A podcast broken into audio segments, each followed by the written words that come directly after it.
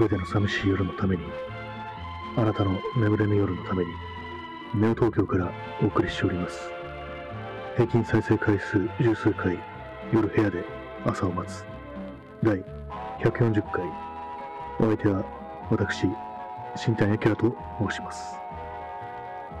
お聴きいただいているナンバーは、レイ・マーティン・オーケストラストリングスの1964年のアルバム、ダンシング・アフターダークから、I Could Have Danced All Night でした。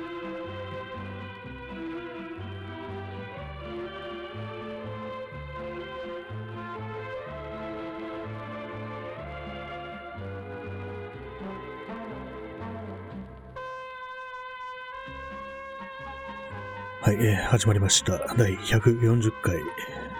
本日は2月9日。時刻はただいま21時22分です。えー、火曜日ですね。皆様いかがお過ごしでしょうか。まあ、初めではいいものの、相変わらず話題がないっていうことなんですけども、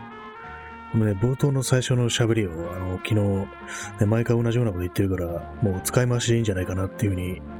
言ったんですけども、考えてみると、この、第何回っていうのをね、こう毎回言ってるんで、以前の、ね、録音した部分は、を使い回すことができないなということに気がついてしまいました。これ最初のね、一言は、なんかこう、元気がない感じで始まるのもあれかなと思って、元気がある分から持ってきてね、使いましょうかなって思ったんですけども、それもできないなと思ってしまって。というわけで、まあ、次に元気が出るのを待って、で、元気な感じで録音して、で、その時には第何回っていう風に言わないで、喋るっていうね、そんな感じになるのかもしれないですね。果たしてね、どうなるかわからないですけども、まあ、第140回、驚きの数字ですけども、ね、今月の18日で、えー、半年続いたということになります。あの、まあ、シーズン1のラジオトークでやった頃の時期を含めればですね。まあ、この放送も最初にねこ、この回から聞き始めましたっていう人がいたらいけないなと思って、まあ、とりあえずそういうのをなるべく説明するようにしたいなというふうに思うんですけども、このポッドキャストは最初はあのラジオトークというアプリで始まったもので、最初はタイトルも違ったんですよね。このすべて、えー、じゃないや。夜部屋で朝を待つじゃなくて、新谷明の大丈夫じゃない部分がアップされちまったんだ、とかなんかそんなやつですね。まあ、自分で覚えてないのかって話ですけども。まあ、それで、最初はそのラジオトークってアプリでやってて、そこからあの、アンカーヘムっていうね、そのポッドキャストのプラットフォームに移ってきたというわけであります。まあ、そんなわけで半年も続いてるんですけども、どうなんですかね。一体何をやっているのかっていう気になることが最近は増えてきました。まあ、とはいえね、こう、とりあえずやるかみたいなのが、まあ続いて、あのー、多分昔教科書か何かで読んだ話だと思うんですけども、下村個人っていう昔の作家、えっ、ー、と、児童物語っていうね、作品で有名な、まあ児童文学の範疇に入るんですけどね、その下村個人のエッセイで、まあ、ある日、こう、自分がこう、運動が全然得意じゃないのに、マラソンに出なきゃいけなくなったっていうのがあって、それで、まあ、まあ、当然すごく大変きついわけですよね。で、まあ、まあ、いざね、当日になって、心がけたことは、まあ、全部走り切るぞとかじゃなくて、あの電柱のあるところまでとか、あの角まで走ろうみたいなね、そういうような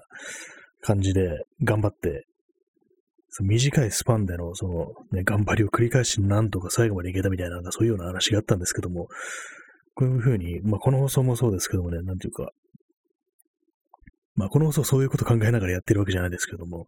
なんか何かを続けるときに、とりあえずまあ、今日だけとか、ね、今週だけとか、そういうのを続けて、こう、ね、最終的にはこう習慣化していくみたいなのが、ね、なんかいわゆるね、こう、対策の一つとして、ね、ありますけれども、まあ、自分に当てはめて言うとそういう感じで、まあ、ある程度続けたことはあるんですけども、もう完全にそんな習慣化となったかどうかは、わからない、わからないというか、結局やめちゃったっていうようなことが多い気がしますね。はい。まあ、そんなこと言われてもって感じですけど、まあ途中でやめたとしても何の意味もなかないというね、ような、そういうことでないのかもしれませんね。まあ、その辺はまあ、下村個人に聞いてください。もう、もう個人ですけどもね、だいぶ昔に。まあ、その、そのね、そのエッセイと、その、二郎物語っていうのしか知らないんですけども、二郎物語はね、なぜか家にこう、ね、ハードカバーのやつが、本がね、書籍があって、読んだと思うんですけども、全く覚えてないですね。二郎っていう子供が主人公だったと思うんですけども、そのぐらいしか覚えてないですね。はい。まあ、そういうわけで、まあ、始まりました。本日、いきなりね、ちょっとね、文学的な話題から始まりましたけども、いかがでしょうか？文学といえばですね、あのさっき、ちらっとね、あの、ちらっとでもないですけども、昨日、京都、青空文庫で坂口安吾の作品を読んでたんですけども、それがあの小説ではなくてエッセイみたいなやつですね。それを読んでたんですけども、結構面白いですね。というのも、あの、戦争中にいかにこう自分がね、過ごしたかっていうね、いかにこう、戦争に協力せずにバックレで過ごしたかみたいなことを書いてるエッセイが結構あって、そういうのなんていうか、ある意味参考になるなっていうような気がしますね、今の時代。割にこう、まあ、こういう暗い時代を、うん、過ごした人々っていうのが、当時どうやって切り抜けたのかっていうようなことが割とね、こんな時代だと気になるんですよね。まあ、そういう感じでね、その、まあ、坂口暗号のね、エッセイ読んでみたんですけども、まあ、まあ面白いですね。結構変な変わった文章ですね。なんだか。まあ有名などだとね、ダラクロンだとかそういうのが有名ですけども、私はなんかそういうね、ある程度長さあるやつよりも結構短めのね、短文みたいのが好きですね。割にこう、なんか小説ってなると、こう、どちらかというとも海外のものの方が、私は結構好きな気がしますね。小説っていう形は、メッセージとかそういう、まあ、無現実であったことのに関する文章だとか、だと、まあ、日本文学っていうものが結構好きなんですけれども、皆様いかがでしょうか？まあ、とはいえあんまりね、こう、まあ、たしなんでるとは言えるほどじゃないですかね、こう本を。うん、あんまり読まないんですよ、本は。まあ、好きな、なんかちょっと気になるのがあったらそれをね、読んでみるって感じで、結構本が好きな人は、小説が好きな人は、まず何かを読むっていうのが最初にあって、その次にどれを読むか選ぶっていうような気がするんですけど、私はまあなんていうか、自分が興味持てそうなものがあれば、それを読むっていうような感じになってますね。だからまあ何も自分にね、引っかかるものがなければ読んでないんですよね。最近読んだ本思い出せないですね、本当なんか本当に、こう、なんかね、自分の気分が結構ダウンしてる時とかは割と本を読みますね。本がやっぱり最後に残される、言葉が最後に残るっていうような気がしますね。映画とか見れなくなっても、こう本はまあまだいけるかなっていう。まああれはなんか途中で自分のね、意思でやめたりできるんでね、映画だと結構最後まで見なきゃいけないなっていうのがあったりしますけどもね、本本っていうのは本当に自分の好きなとこかいつまんで読んでもいいっていう、なんかそういうのが許されるような、許されているような気がして、そういうわけでちょっとね、そのまあまあ精神力がない時でも触れやすいのかななんていうふうに思ったりしますね。そんな感じでね、まあ最近まあ、とはいえ本もそんな読んでないですね。やっぱり文章を読めなくなったのって、やっぱりね、その文字を読むという点では同じ、あの、インターネットっていうのがあるんで、まあ、そっちにね、結構、そのリソースを割かれてるっていうのは、のがあるんですよね。やっぱりこう、あれも、まあ、ネットの文章も文章ですからね、やっぱりただでも本当に、こう、久々にこうね、なんか、作家の本というかね、まあ、その、ちゃんとしたね、本というか、作品、小説読んでみて思ったんですけども、やっぱりこう、やっぱり、ね、ネットで文章を読むっていうのは結構きついなみたいなところありますね。特にあの、まあ、ニュース記事というか、ね、ウェブメディアとかの分場合だと、ああいうのって、まあ、読んでる時にね、どうしてもあの、広告とかが目に入るんですよ。まあ、商売だからね、しょうがないんですけども、そう、ああいうのがね、特にね、あの、まあ、広告とかでもチカチカね、動いたりして、ね、動きがある広告とかがかなり厳しいですね。目がなんかそっちに行っちゃって非常にすごくね、なんかイライラするというか、なんかね、あとまあ文字のサイズとかもかなりね、まあものによっては全然気配られてないなっていうのがあって、私も、まあ具体的に何がね、どう、そのね、ウェブサイトの何がダメなのか言葉にできないんですけども、まあ文字の大きさだとか行間だとかそういうところだと思うんですけどもね、なかなかそういうの、あんまりね、ものによっては、ウェブサイトによってはあんまりこう気を配ってないっていうのがあって、そういうところだと本当になんか見るのが、読むのがしんどいっていうような感じになって、でまあ内容が頭に入ってこないっていうのはありますね、本当。ぱりまあ、本と違ってね、ああいうデジタルでね、接する文章っていうのはこう、いろんなプラットフォームに対応しなきゃいけないってわけで、まあそれでね、それぞれこう、使用する端末とかで見え方が変わってくるんで、そういうところのめんどくささはやっぱりどうしても出てきてしまうんですけども、なんかそういうの本当なんとかならないのかなっていうふうに思いますね。本当にもう、広告は、まあ、動きのある広告は本当厳しいですね。今日本当読んでた、文章を読んでて思ったんですけども。あと、昨日話しましたけれども、その一遊院光が誰かとの対談でなんか結構面白いことを言ってたみたいな話をしたんですけども、それも今日もう一回確認したのは、養老たけしでした。養老たけしとの対談で、養老たけしと対談して本を出してるみたいですね。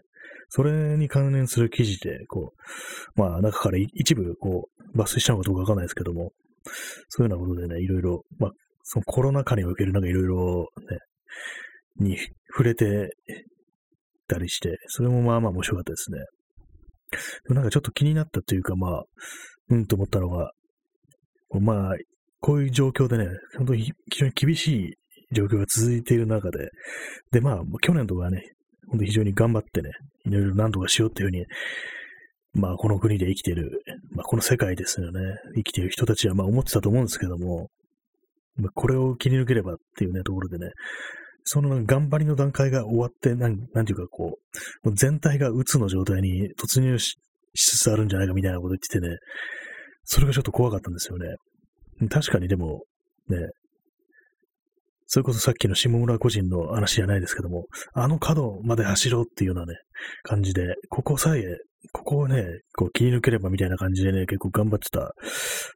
人も多いと思うんですけど、まあ、特に飲食店だとか、まあ、人が集まるところで商売されてる方とか、ね、まあ、音楽関係の人だとかもそうですけども、そういう感じでね、やってこられた方も多いと思うんで、で、それが、まあ、今年になっまあ今年というかまあ、年末からね、まあ年明けにかけて本当に非常に厳しい状態になったということで、で、また緊急事態宣言だってことになって、そこでこう、がっくりと折れるような感じでね、それがなんとなくその、まあ、全体がうつの状態に突入、うつのうつの時代に突入するみたいな、なんかあまりこう口が回ってないですけども、なんかそんなようなね、ことを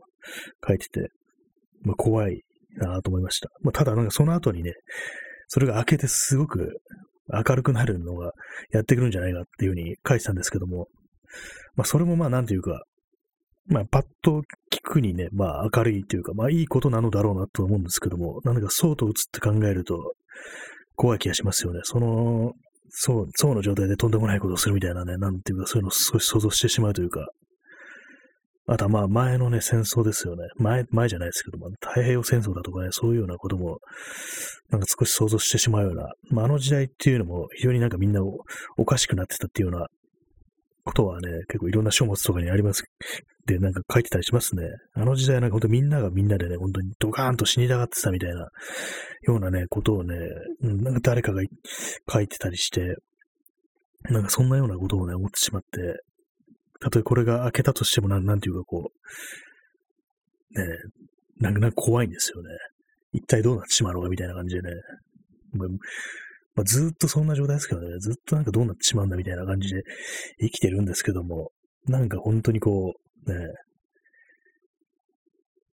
なんか安心できない状態がちょっと長く続きすぎてる気がしますね。本当に。まあ本当にまあ今みたいにね、うっかりするとこういう感じで、ちょっとネガティブな感じになってしまいますけども、まあでもその、坂口安吾のね、その戦争中どういかに過ごしたかみたいなのを読んでたら少し、ほんの少しちょっとね、気が楽になるような、そんなとこもあったりして、まあそれもまあいろんな人がいるとは思いますけども、まあなんていうかね、こういう、こういう時代だからこそ、こう、そういうね、まあ、さっきのね、対戦をくぐり抜けた人々の残した言葉というものに注目してみるのもいいんじゃないかななんていうふうに思ったりしてますね。まあ、具体的にどういう、ね、本とかを読めばいいのかわからないんですけども、まあでもあれですよね、本当に。青空文庫ってのはいいなっていうね。わざわざ本をね、買いに行ったりね、借りに行ったりしなくても、すぐ読めるっていうのがあるんでね、結構それなりに古いものは結構あらかたあるんで、もし興味がある方いたら、その青空文庫で坂口安吾のエッセイについてね、検索してみてもらえたらなんていうふうに思います。ちょっとなんていうタイトルだったかちょっと今見てみますね。はい、えー、青空文庫のアプリで確認したところ、貧せざればドンス。これはあの、カタカナのタイトルですね。貧せざればドンス。あと、酒の後先ってやつですね。この2編が割と面白かったような気がします。なぜか酒にね、こう絡むことが多いですね。なんかすごい酒を飲んでたみたいですね。胃がなんかそんなに強くないのに結構な量の酒を飲んで気持ち悪くなって耐えてたみたいなこと書いてあって、割になんかその辺親近感を覚えるような、日本酒が最初はすごく苦手で、あ、今ここまで言って気づきましたけども、ひょっとしたら太宰治と勘違いしてるかもしれないですね。ちょっと酒ってね、つくタイトルをなんか適当に読んでたんでね、そしたら中に太宰治も引っかかってて、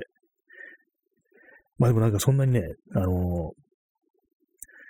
なるべく少量で酔えるようにウイスキーを愛飲してたみたいなことを書いてて、で、プラスであの、覚醒剤も打つっていうようなね、こともやってたらしいですね。なんか時代やっぱすごいなって思うんですけども、その、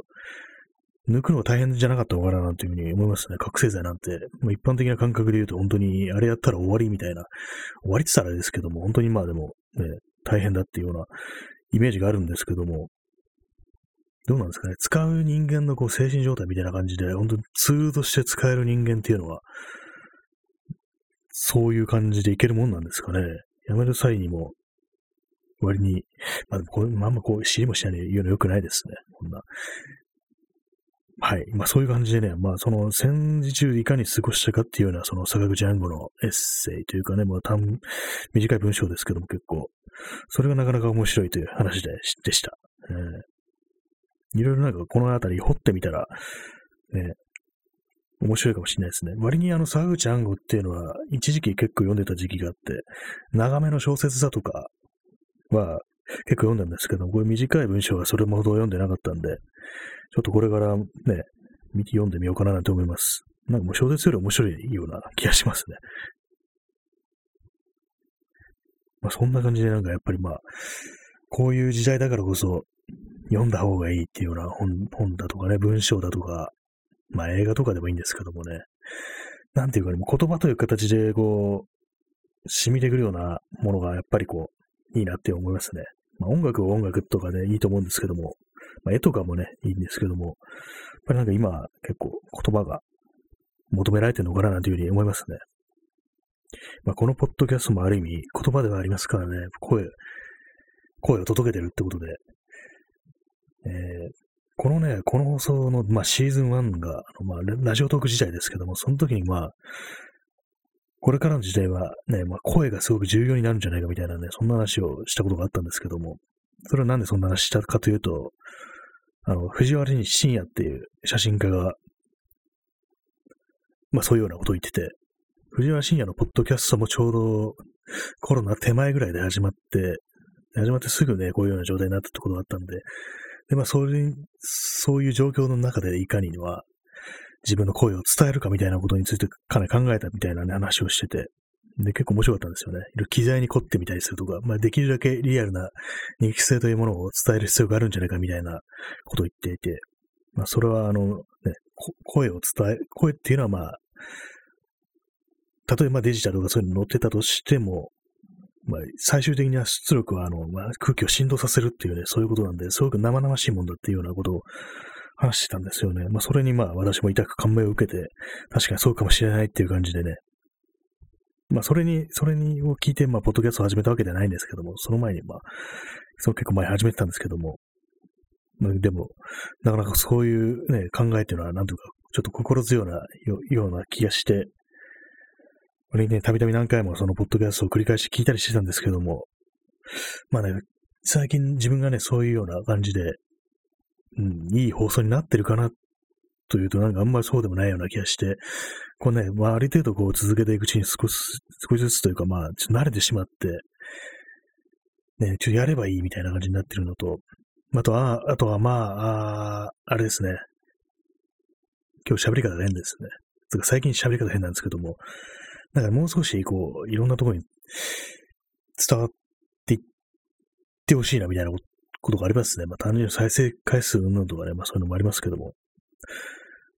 まあなんですかね、この放送やとは何なのかみたいなね、なんなんていうかこう、まあ、本当にまあ、いつも大体まあね、十数回はね、再生されてるということで、まあ聞いてくださってる方いるんですけども、なんだかやっぱりどうしてもこう、ね、もう少したくさんの人に届いたらいいなみたいなことは考えてしまうんですよね。まあ、そのためにまどうすればいいかっていうとなんかよくわからないんですけども、本当にこう、何をやってもね、そういう数を伸ばすってことがね、こうあんまり得意じゃなくって、昔から、なんかすごいあれなんですよね。本当に成績が低いんですよね。そういう方面での。多くのね、人にこう伝わるような言葉というのを自分は持ってないのかなっていう。まあ、非常に影の薄い人間でも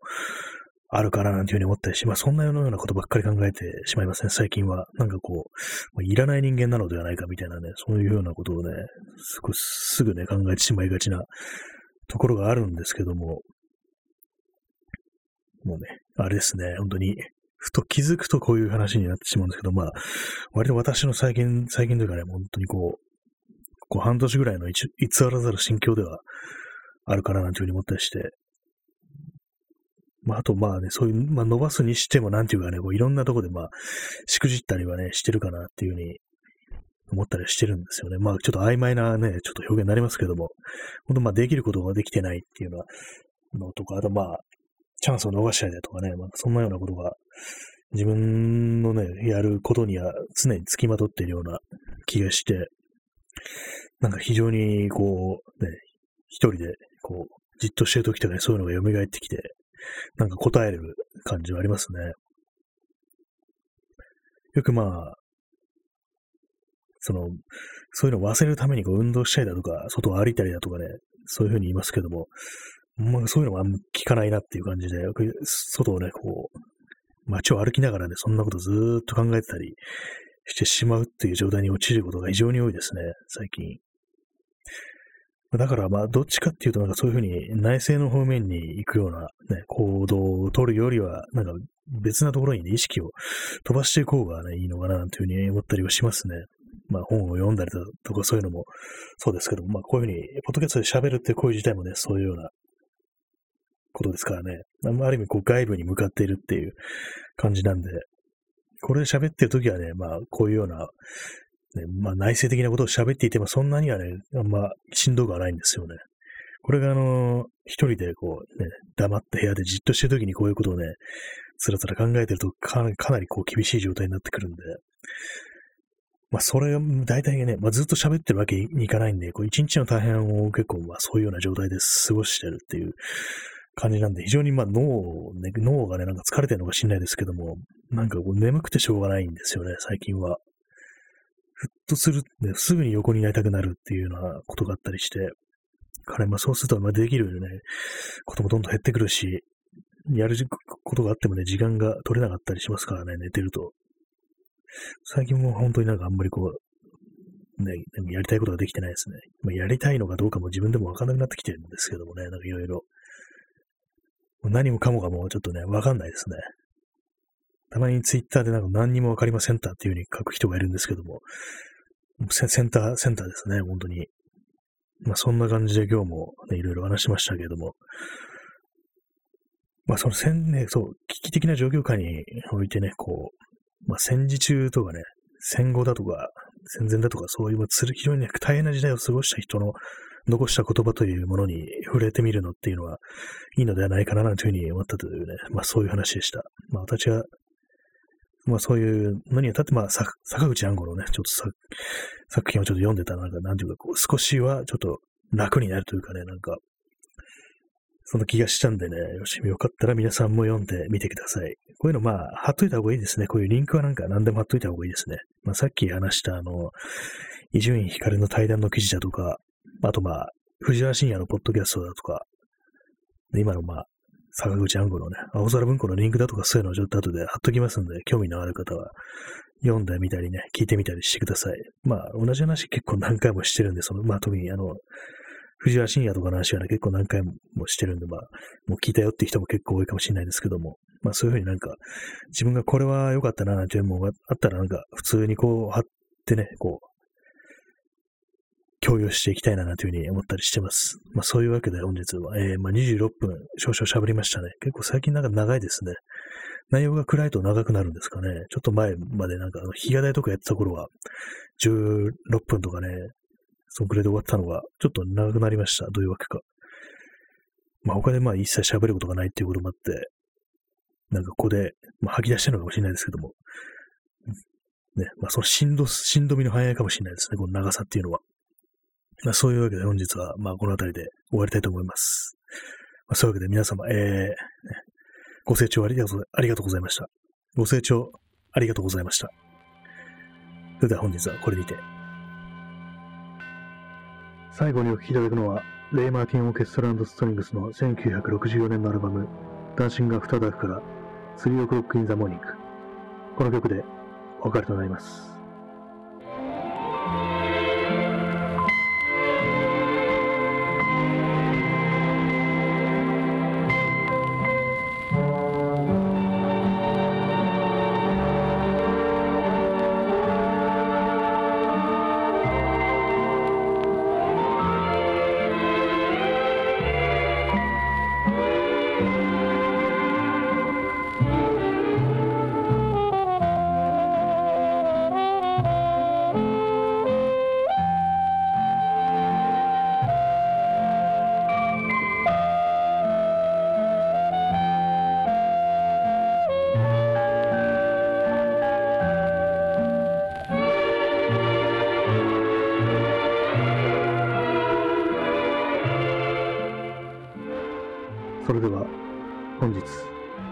2月9日